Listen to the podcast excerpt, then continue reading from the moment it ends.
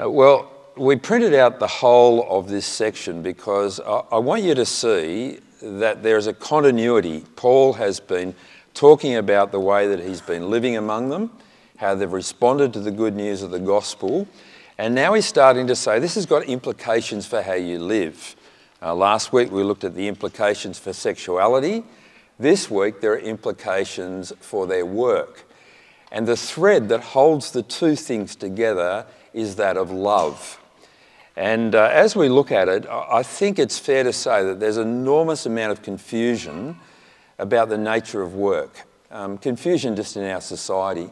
And part of it, I think, comes about because of our affluence. Um, there are parts of the world today, and certainly through history, when the question of what you would do for a job just didn't exist. You would do what your parents did. Uh, if you could get a job at all, you'd be very, very thankful. And now, of course, uh, particularly in an affluent society, we can pick and choose the kinds of jobs that we want to do. And Christians, I think, have kind of um, bought into a struggle that comes from this to try and work out what's the best thing that they could possibly do. Uh, we like the idea that there are some jobs that are somehow more Christian than other jobs. Some jobs, perhaps, that might be more helpful uh, we speak of the helping professions.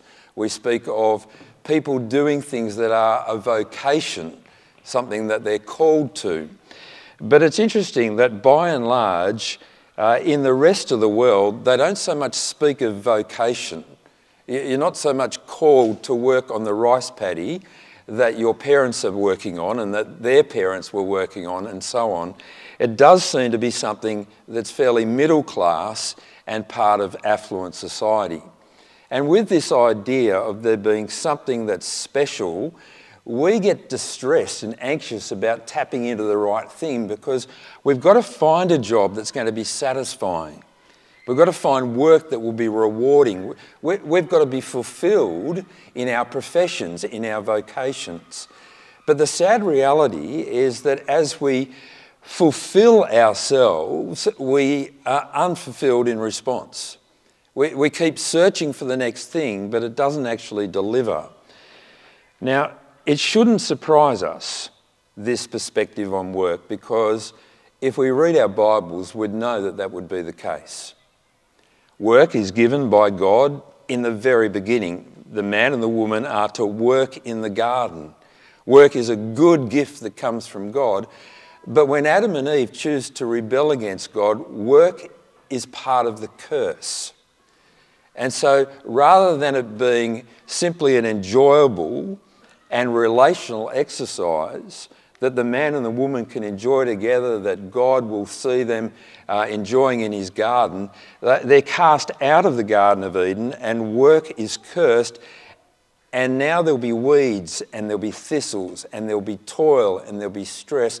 And it's not just out there, it's actually in the home as well. The, the curse is on the woman. Now there will be pain in childbirth. Now there'll be sickness, there'll be suffering, there'll be stress, there'll be anxiety, there'll be depression, there'll be violence. There's all kinds of things that have now come into the world. And so, work, yes, it's a good gift from God, but it's been cursed because of our rebellion against God, and it's now difficult and it's hard. You go on in the Bible to the centre of the Bible, and you find this book called Ecclesiastes. And the writer of Ecclesiastes, probably King Solomon, with all the resources in the world, sets out to find meaning and purpose in life. And one of the places that he looks for this is in the nature of work. And he says in this, in this book, I applied myself to work. I worked hard. I built great projects. I, I achieved all kinds of things. And then he sat back and he looked at it and he thought, what does man get from all of his progress?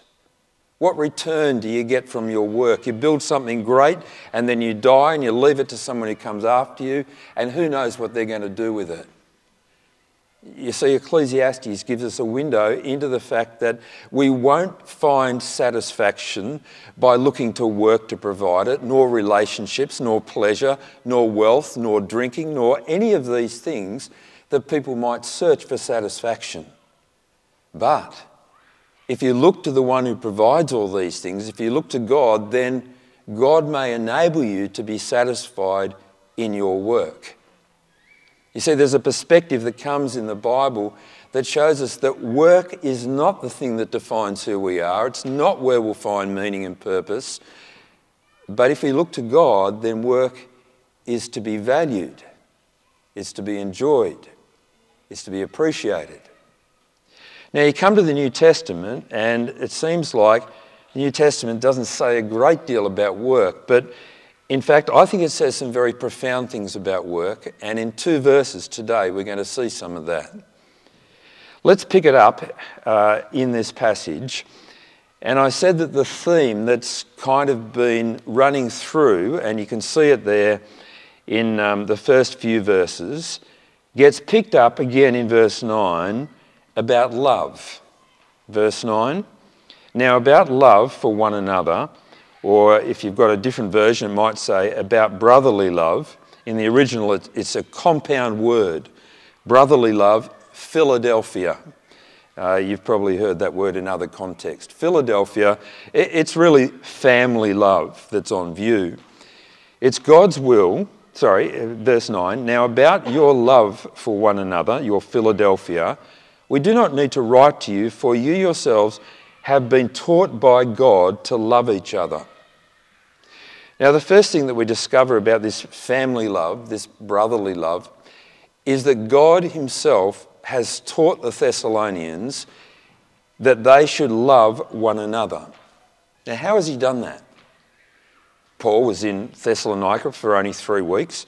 How was it that they have learned from God Himself that they should love one another? Well, it could be that they've already got into the Old Testament. Because in the Old Testament, of course, the two great commands were love the Lord your God with all your heart and soul and strength. And the second was, and love your neighbour as yourself. Uh, it's a big theme that you should love. And God the Father, through His Word in the Old Testament, taught this. Or it could be that they've been hearing about the message of Jesus. And Jesus said, You are not simply to love your neighbour, but to love your enemy. He says that you are to love one another. Jesus is the one who teaches that we are called to love God first and to love our neighbour as ourselves. It might be that, or it might be the promise of the Old Testament that in the new covenant, the Spirit of God would place God's word upon our hearts so the Spirit would teach us that we are to love one another. I think it might have that in mind because if you look back at verse 8, therefore anyone who rejects this instruction does not reject a human being, but God, the very God who gives you his Holy Spirit. We're not told exactly how it is that God teaches the Thessalonians that they should love one another, but that he does. That's a core thing for them to love. It's a, it's a key thing for us to love one another as God's people.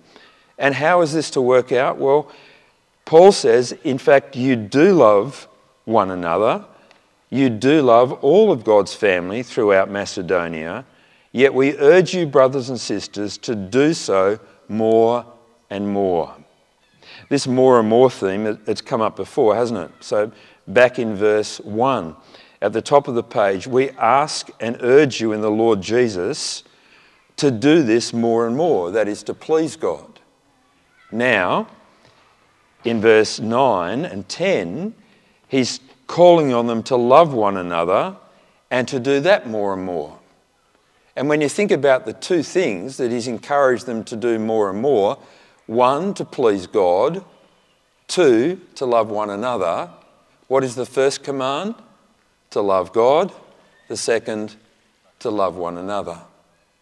There is a key message that's come from God and that Paul encourages them to keep doing more and more.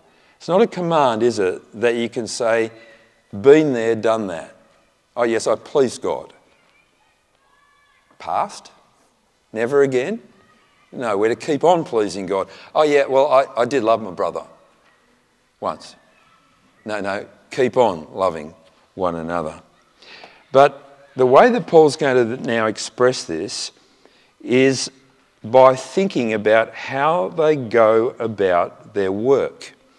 And it's, it's quite a curious thing that almost, it seems, out of nowhere, he says, We urge you, brothers and sisters, to do so more and more, and to make it your ambition to lead a quiet life.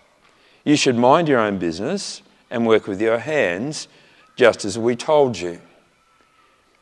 How is it that he says, Love one another more and more, and immediately goes on to make it your ambition to live a quiet life?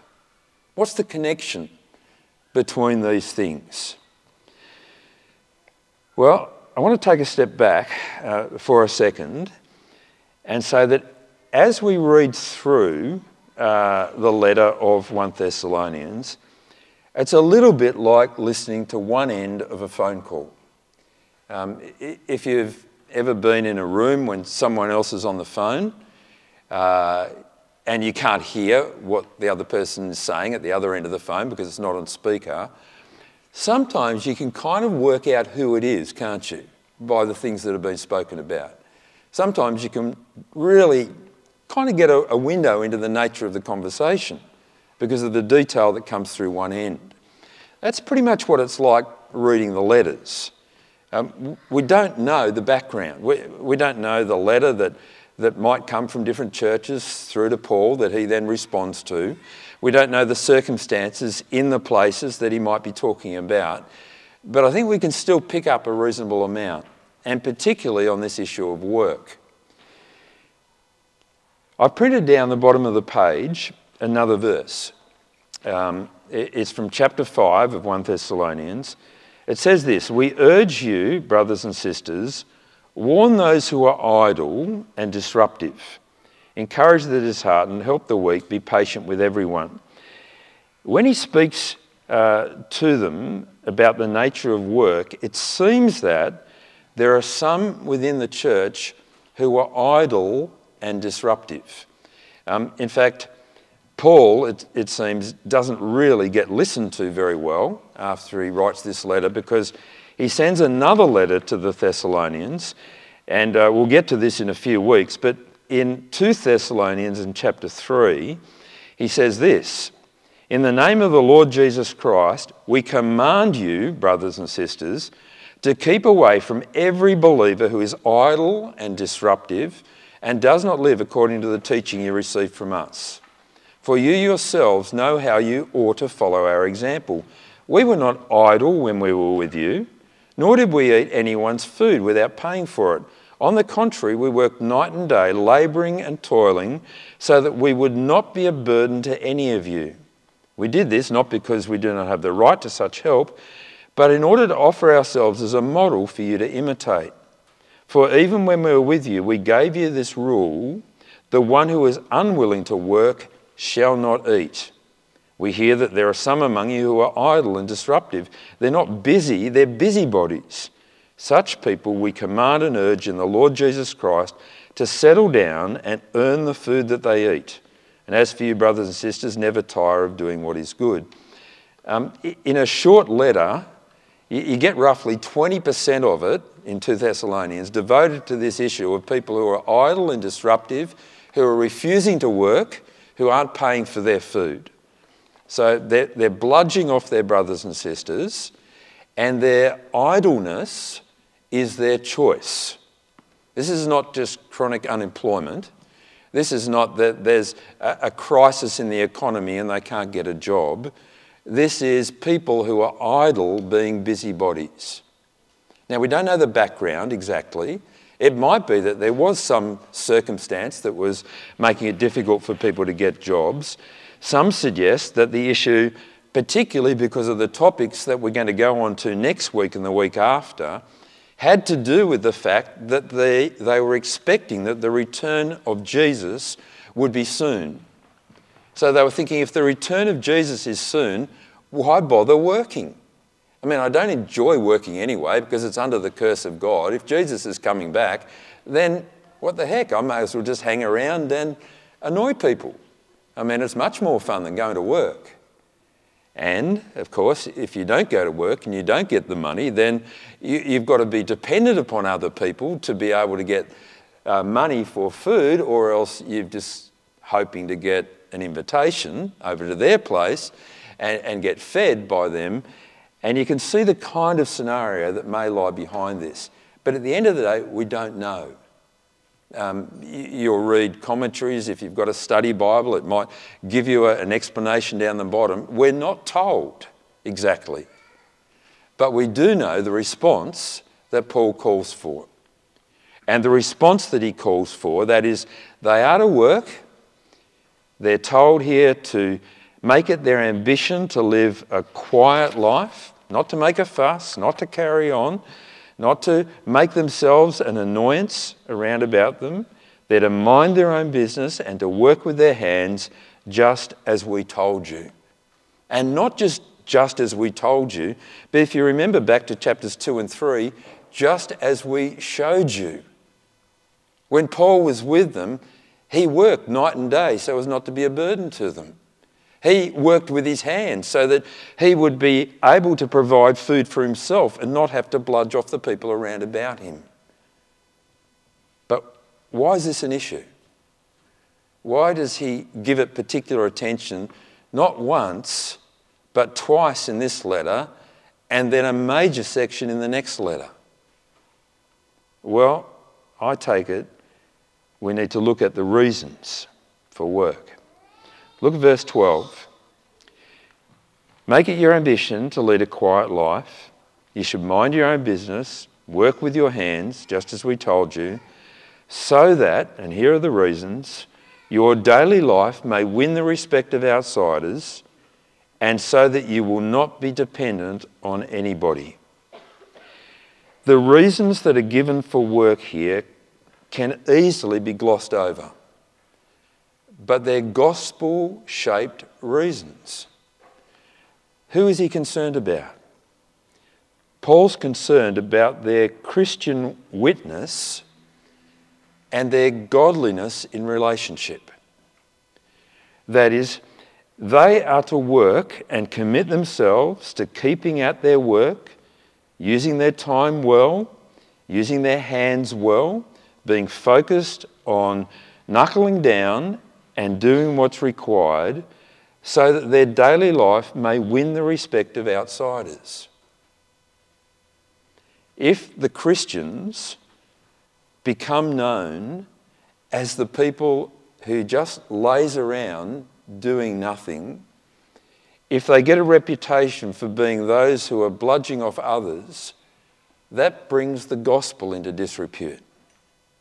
So, Paul's motivation here in focusing them on working, has in mind not just themselves, but on the witness that they are to those around about them. Paul's concerned that people take the message of Jesus seriously. And they won't take the message of Jesus seriously if they don't see the messengers as being people who take Jesus seriously. They are to focus on their work so that their daily life may win the respect of outsiders and also so that they won't be dependent on anybody. Now, this is not to say that there won't be times when we need each other. I mean, the New Testament will give us countless examples of Christians helping one another, of looking out for each other, of caring for each other, of encouraging each other, of providing for each other. That's not speaking about that issue here. It's talking about the one who chooses not to pull their weight, the one who just deliberately looks for handouts, the one who is not concerned to do what they should do, who ends up becoming a burden to the people around them rather than one who lifts the burdens of the people around them. So, the reasons for work that Paul gives here are focused not on yourself, your satisfaction, your vocation, your um, fulfillment in life, but they're focused out there. What's the impact on the community?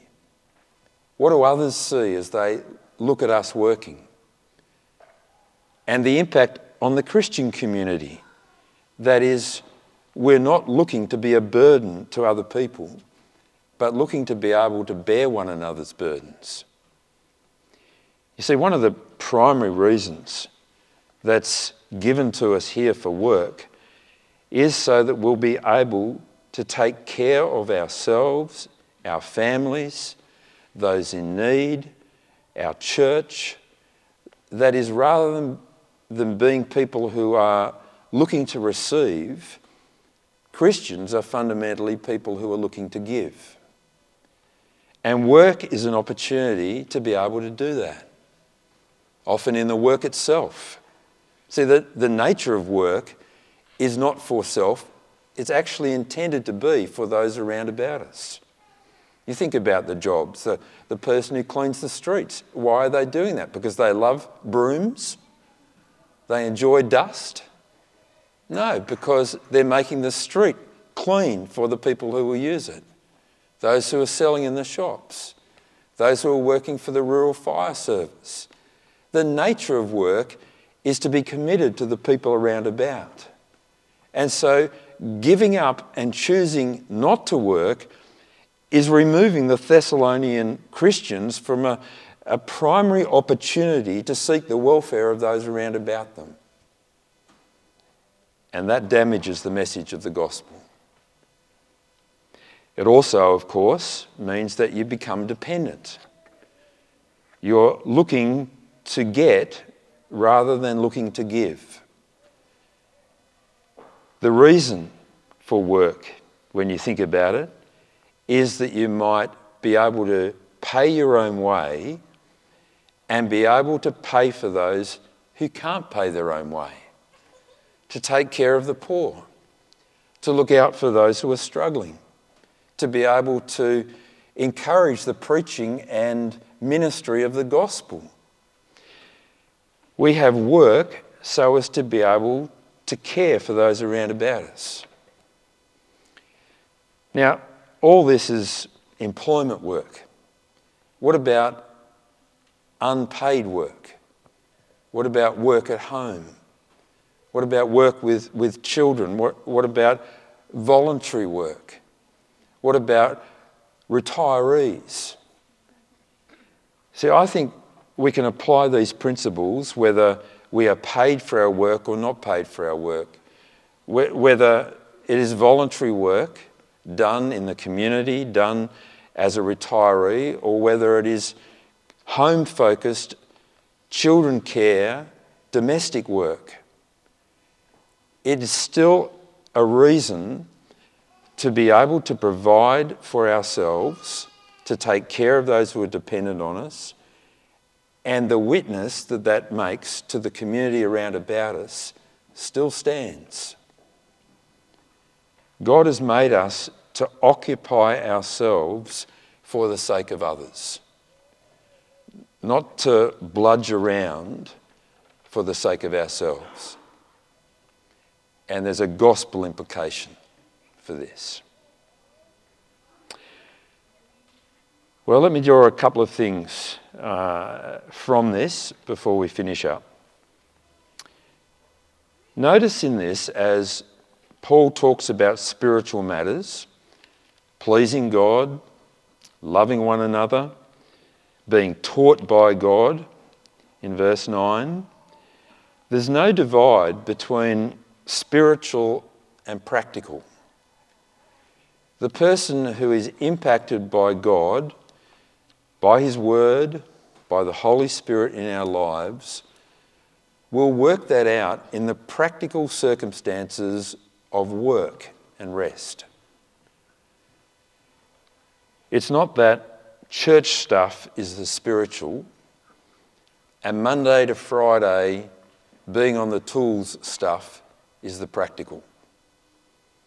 No, we're 24 7 Christians.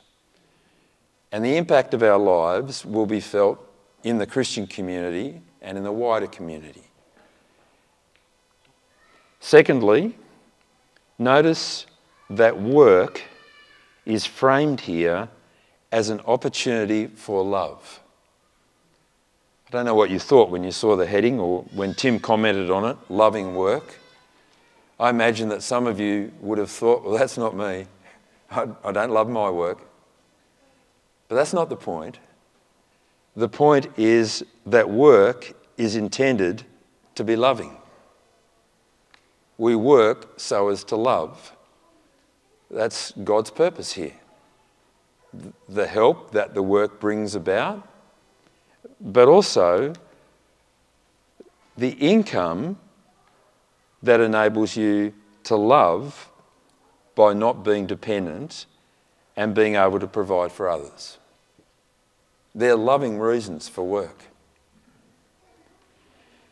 When you think about what you do throughout the week, whether it's primarily in the home,